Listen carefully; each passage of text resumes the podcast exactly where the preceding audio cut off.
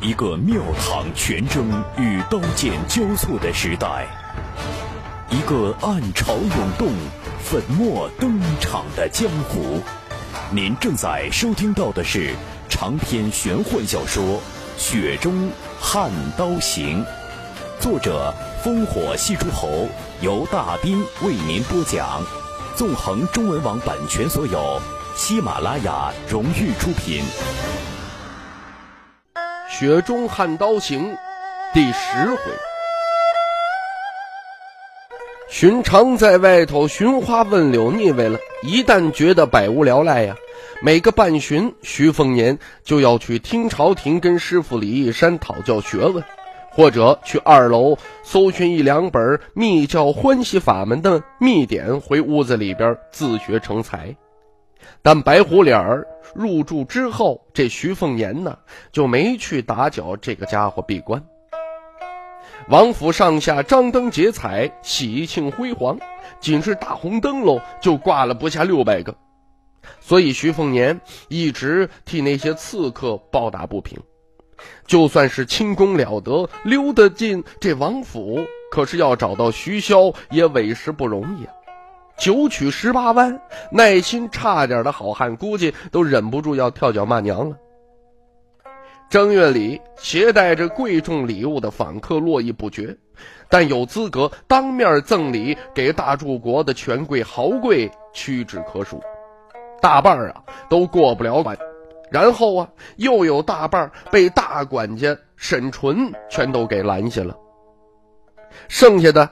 都是李翰林、严持吉父亲啊，这个段位的高官或者是世交，这些老油条从来都是准备双份礼物。这双份礼物都给谁呀？一份给大柱国徐骁，另一份那就是给这大世子了。因为这除非是军国大事，其余的一切呀，都由世子殿下的话做准。徐凤年自然是来者不拒呀。叔叔伯伯也喊得勤快，人情世故是愈发的熟络。元宵节，徐凤年带着一群恶奴恶犬去灵州著名的科甲巷去看彩灯。元宵啊，素来是赏灯、赏月、赏佳人的好时光。流亡三年，世子也长了不少见识，不仅各个州郡的这粗俗俚语掌握不少。还听说，呃，会了许多至理名言，例如“有女人的地方就有江湖”，感触颇深，是深以为然呐。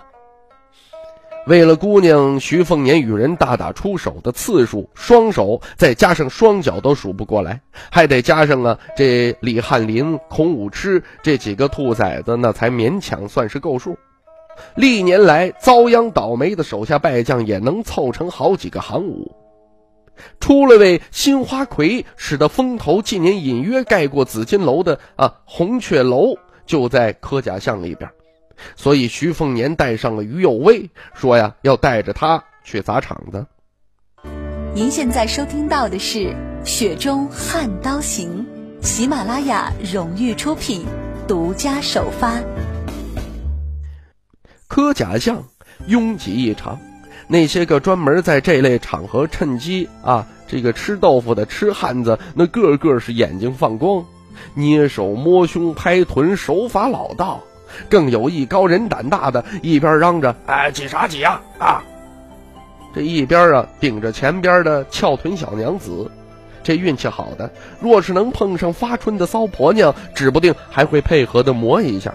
人生百态是光怪陆离。徐凤年小时候没少跟李翰林做过此类下作的门道，只不过那会儿啊，姐姐们转身一看是个翩翩俊俏少年，大多都不计较。徐凤年不管走到哪儿，就自动让出一条道，没有人吃了雄心豹子胆敢去占余花魁的便宜。这徐凤年对猜灯谜不感兴趣，倒是身前一对情侣模样的男女勾起了他的兴致。年轻后生，穿戴华贵，一身大红配金黄湛蓝金丝边束纹袖，腰缠一条羊脂玉美带，倒是没有佩剑。这女子呢，身段婉约，背影婀娜，是风情摇曳。他言语不多，都是啊这男子在一旁说话。樊妹妹呀，你们女子都是水做的骨肉，其余男子皆是泥做的骨肉，所以我见了女子便清爽，见了男子便浑浊。樊妹妹，何时你才能答应我，给我吃你嘴上的胭脂啊？这徐凤年一听就恼了，啊，这棺材鬼，二话不说，加快步子，一脚就踹在这公子哥屁股上。是个身体羸弱的主啊，这一下子就扑倒在地上。徐凤年跟上去就是一顿猛踹，那位少爷来不及叫嚷，就被徐凤年啊一蹬脚蹬在嘴上，极秀美的脸庞顿时鲜血夹杂着尘土。徐凤年脚上动作不停，他嘿嘿笑着：“不是觉得泥做的骨肉污秽不堪吗？你自己不一样是泥做的。”怎么不上吊去啊？还他娘吃女人的胭脂，你吃屎吧你！唯恐天下不乱的恶奴们大声喝彩，把世子殿下吹捧的啊，那比天下第一高手还生猛活鲜的。俊逸公子哥嘴中的樊妹妹惊慌失措，瞪大一双会说话的秋水眸子，捧着心口楚楚可怜。徐凤年踩累了，接下来当然就是放狗放恶奴了，吩咐道。把这家伙扔粪坑里去！两个做惯了龌龊事的恶奴狞笑着走了过去，一人拎一只脚，将前一刻还风雅脱俗的年轻公子从科甲巷拖走了。那樊妹妹，呃，是泪水晶莹，京剧颤声道：“林哥哥是去年科举探花，探花郎啊。”这徐凤年转而面对病殃殃的如一株幽兰的小娘子，黛玉云泥之别，这温柔笑道：“樊妹妹，状元郎才好啊，否则还真配不上本公子这名动江湖的绝命连环十八九。”那姑娘啊，貌似吓坏了，捧着心口重重喘气，脸色苍白。这徐凤年本想问一句“小姐何方人士啊”，可是看情形啊，还是不打算吓唬好姑娘了，只是好言相劝道：“樊妹妹，等林探花爬出粪坑以后，告诉她呀，别再吃胭脂了，小心被凤州的李翰林李大公子当做提臀逢迎的兔爷。”然后带着这哭笑不得的于有为和得意洋洋的恶仆们扬长而去。红雀楼一听说世子殿下大驾光临，那都跟耗子见了猫一样，战战兢兢啊。徐凤年也没进楼，只是让一位恶奴掏出早就准备好的官府封条，跑过去就贴在那朱漆大门上。号称灵州头号牙婆的红雀楼老鸨子，死了爹娘一般，如丧考妣的走到这徐凤年的身前，抹着眼泪小心的问。哎呦喂，世子殿下，这是为哪般缘由啊？这红雀越是有招待不周，殿下踢我几脚，踹我几脚便是。殿下请稍后啊，红雀马上就让几位花魁一同服侍殿下。这徐凤年板着脸冷笑：“我可听说了，三年前我才离开灵州几十里路，红雀楼当晚就大肆庆贺到天亮。”听说整座南淮河可都是香的，可喝去了一百坛美酒，可赚了十万两白银呢。这大牙婆哭丧着脸解释：“殿下明鉴哦，红雀只是小买卖，哪敢拒客呀？”徐凤年被逗乐了，这语重心长的说：“你有苦衷，本世子理解，但该怎么着还怎么着。你放心呐。”落难的绝不止你红雀楼一家，那些个三年前在这儿喝过酒、寻过欢、做过乐的，一个个我收拾过去。红雀若想开门，先把讥笑过于有威的柳雀儿给我赶出林州，再等上一年半载，本世子气儿消了，哼，你们呢也能开门做生意。从江南到那边学来养瘦马，这生财手段，财源滚滚的大牙婆还想哀求世子殿下，却不耐烦的转身离开，只是转头笑望向身边啊行演的余花魁。可解气否啊？这余花魁呀，学了先辈李媛媛，都在最风姿动人时期退出青楼。鹅蛋脸蛋儿丰润几分的她，抱着才一个冬天便重了五六斤的武媚娘，没说什么。去南淮河畔狮子桥赏灯的路上，不学无术的世子殿下悄悄地问：“有为呀，刚才本想用弹冠相庆来形容那帮王八羔子在红雀楼的所作所为，妥帖不？”这于右威眸子中泛起这新酿酒面上绿蚁一般的细微风景，语气却十分平静。不妥。徐凤年自得道：“哎呀，幸好啊！灵州十三孔狮子桥几乎啊是科甲巷的代名词。这座桥有三旗，第一旗桥名狮子桥，但。”这栏杆上、望柱上啊，雕刻的百兽千禽，唯独就缺了狮子。第二期呢，桥身用汉白玉，所以总有人呢啊摸着这个榔头、铁锤呀，想要来敲点玉块啊，凿点玉粉去卖钱。所以啊，这以至于狮子桥常年有半官方身份的健壮看桥人站在桥头桥尾。第三期呢，是有个仙人在桥上乘龙飞升的志怪传闻。徐凤年看于有威抱着武媚娘有点累，就接过来捧在怀里边。肥嘟嘟、分外讨喜的白猫，对这个主子的主子并不愿意撒娇，连冷淡表情都跟于右威是如出一辙。拿着一串冰糖葫芦的徐凤年也不介意，咬了一口，他突然问道。你说那爱吃胭脂的少爷不会水可怎么办呢？一身屎尿，出了粪坑他怎么回家呢？这于右威不想回答这个问题，尤其呀，他手里边还拿着一份糖浆雕凤的甜食呢。这徐凤年呢想歪了。那位公子哥会不会游水，其实不重要，因为他站在一处茅坑里，这打死都不愿意爬出去，不希望心中仙子一般的樊妹妹看到一个满身粪的林探花。樊妹妹站在不远处，捧心而蹙，软语相劝，直到元宵灯会落幕，才将啊林探花说服爬出粪坑。至于如何回去，那又是一段探花郎注定一生难以介怀的辛酸坎坷了。这起无妄之灾呀，让原本第二日就要拜访世交长辈的林公子拖延了将近半旬。等到他终于壮起胆子去见人，却得知那位沾亲带故，呃，但手握朝廷第一等公器的长辈已经出城巡视边境。于是探花郎啊，干脆带着樊妹妹去武当山散心了。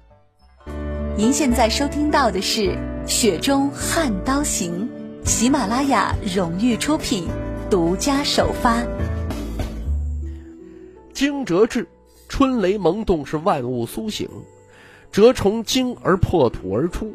银装素裹的北凉王府风光无限好啊，春暖花开的王府一样，景色旖旎，千树粉桃，白梨春意盎然。正午时分。徐凤年单独来到湖畔，划船来到了湖心，脱去外衫，深吸一口气，跃入幽灵湖中。这座湖啊是活水，远比一般的湖泊清澈。徐凤年屏气下潜，刺入湖中，但离湖底还有一段距离。他重新浮出水面，再下潜，反复三四次之后，有十分把握冲到湖底，这才一鼓作气下潜。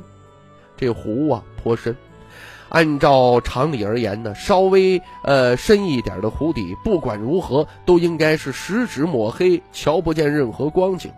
但玄妙之处在于，这座定期去除淤泥的湖，湖心位置的湖底有一颗硕大的夜明珠，照耀出一片白昼般的光亮。徐凤年辛苦憋气，悬浮在水底。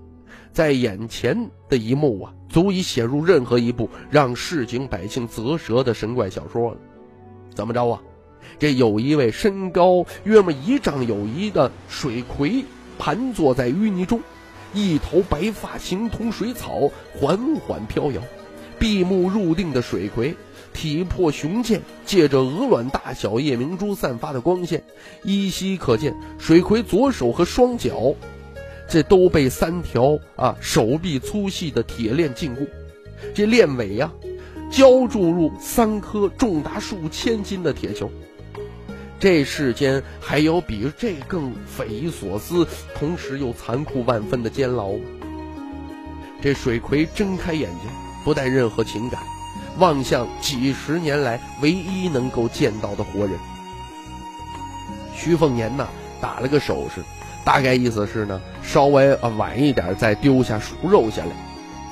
那怪物啊，张嘴一吸，将一尾锦鲤吸入嘴中，直接撕咬起来，从嘴中啊渗出了锦鲤的鲜血。几下功夫，整条肥硕的红鲤鱼就囫囵个的吞下去了。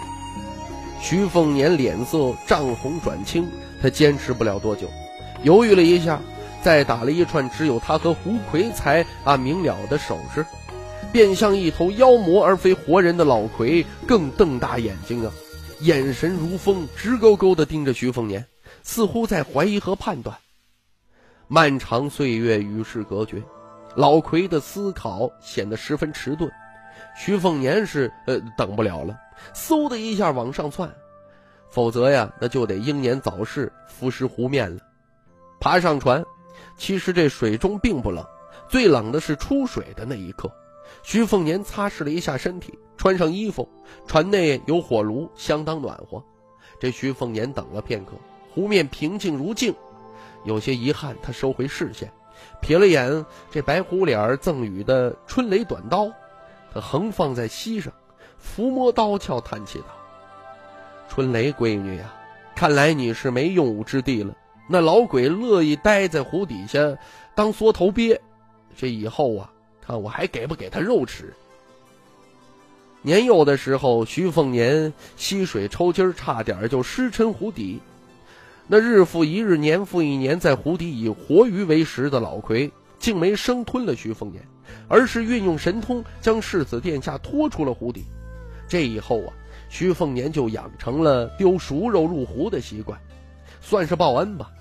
这心情不好的时候呢，也会潜入湖底看几眼那坐于湖底的老魁，就能觉得这生活其实还是很美好啊。一开始啊，把老魁当作是受了天谴的妖魔鬼怪，长大以后那才知道那是个人，也需要进食。只是徐凤年一直想不通，这湖底一待是十几年，如何换气？怎么不会憋死啊？那他的内力浑厚到底到了什么惊人的地步呢？这徐凤年为此专门跑到听朝廷翻遍有关碧溪的武学典籍，只在道教秘典之中找到“胎息”二字相对符合。可徐凤年对武当山不陌生。没听说山上有哪位当世高人能够达到如此绝妙的玄武定啊！